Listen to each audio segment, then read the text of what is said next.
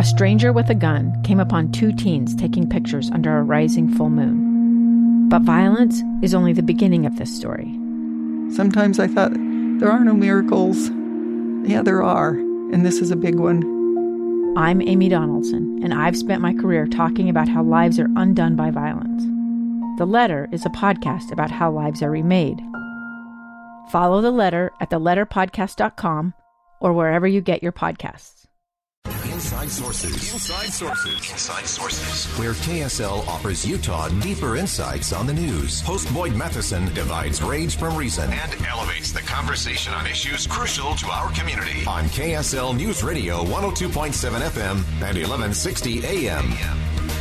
Welcome back to Inside Sources here on KSL News Radio. It's great to be with you today. I am Boyd Matheson, and as uh, we continue our march forward here in hour number one of the program, uh, I was going to start this section with maybe some uh, "We Are the Champions" music or something uh, powerful like that because uh, Utah is number one again. Uh, let's find out what that's all about. always pleased to have joining us Jonathan Williams, who is the chief economist at the American Legislative Exchange Council. That's always a mouthful for me, Jonathan, uh, but uh, we appreciate you joining us. So we're looking at some economic forecasting, and uh, we're talking about rich states and poor states. Well, absolutely. Good to be back with you, my friend, and greetings from the land of make believe here in Washington D.C. we we come bearing good news for Utah for now the 14th year in a row. Wow. Incredibly, Utah is rated number one for economic outlook in our annual Rich States, Poor States report that I co-author with Arthur Laffer and Stephen Moore. So, congratulations to all of my friends out in Utah for this incredible accomplishment. And as I ask uh, my friends in the legislature uh, once again, are you tired of winning yet out there in Utah? I don't, I don't know that they are. No, this is a uh, this is a dynasty that we are more than happy to keep rolling. Uh, and this year in particular is is interesting, uh, Jonathan. I wanted to get to some of the things that may were maybe have been a little bit different uh, this year because of the pandemic, uh, but because we are looking at economic outlook. Uh, so tell us one, how did the pandemic play into this, and then why is it that Utah is still uh, in such a strong position even coming out of this? Well, yeah, no doubt this was a, a tough year for everyone and state policymakers uh, trying to grapple with the, the huge uncertainty out there when it comes to the state budget and how to get economies open and people back to their livelihood and small businesses to make it through. And we're still struggling with that, right? And, and many of the things that the federal government's throwing at the way of the states is, is absolutely getting in the way of the recovery, unfortunately. Uh, but for the states like Utah that have nav- navigated this, I think, effectively, uh, they've done a great job trying to balance their budgets without going back and asking for more from taxpayers for instance, where there was all that uncertainty, at the, especially at the start of the pandemic. And then one thing specifically that Utah did, I thought very well, and, and it's always been a state that I've uh, you know been very proud of the forethought that's gone into the policymaking process and just being ahead of the curve in so many ways, pension reform, truth and taxation, so many things over the years. But the liability coverage to protect small businesses and frontline workers from the out of control frivolous lawsuits around uh, COVID. You know, Utah is one of the first states to adopt a good policy on that. It became ALEC model policy based on a lot of concepts of what Utah did. And now, fast forward to today, we just had uh, Florida and a couple of other states adopt it. We have 30 states mm. now that have followed Utah's lead in providing that kind of certainty for small businesses to reopen with confidence. And that's just one example of the many of why you've stayed at 14 now for for uh, or number one for 14 years in a row. Yeah, it's uh, it, it is a great thing, and it is a uh, a real testament to to not just the legislature, not just the business community, but to the community, the uh, great institutions of civil society that I think round all of that out, uh, where we really have this Utah model approach uh, to so many things, like you mentioned, the, the, truth in taxation and some of those things that have been become models.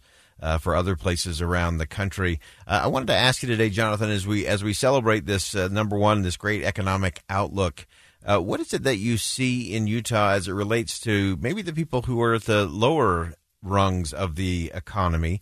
Uh, how are they faring? How are they faring across the country? And uh, how does that play into that economic outlook moving forward?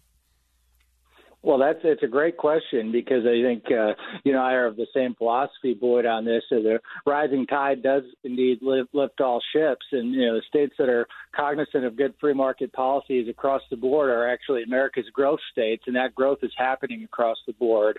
And you look at uh, one of the things that we measure in rich states, poor states, is just the job growth, the GDP growth, and actually as people continue to move into Utah and states that are prosperous, you know what that means to an economy that does uh, help everyone's quality of life. And so I think what we've seen as Utah, a state, let's not forget, without a state minimum wage law that's above the federal floor, is actually the state that's grown wages the quickest over the last decade. So an incredible uh, accomplishment to civil society institutions, but also the private sector uh, and the uh, just driving that wage growth uh, without government mandate. Imagine that. I mean, that's a head scratcher out here in Washington D.C. That you don't need a $15 an hour minimum wage government mandate to actually get $15 an hour wage jobs in retail. I was just talking to Senate President Stuart Adams, our ALEC National chairman uh, this year uh, for 2021, and he was telling me exactly about that and just how wages have naturally raised in Utah because of the good policies that you've seen over the last decade. And whether you look at wage growth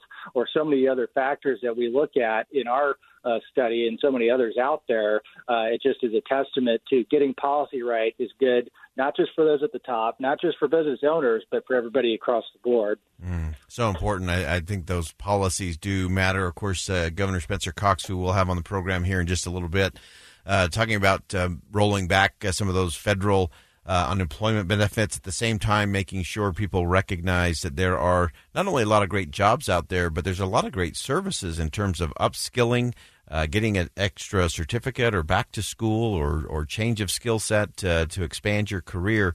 Uh, and all of those things we find i think here in the state of utah uh, that as long as our businesses especially our small businesses are competing against each other for talent uh, rather than competing against something from the federal government uh, Utah's always going to win that.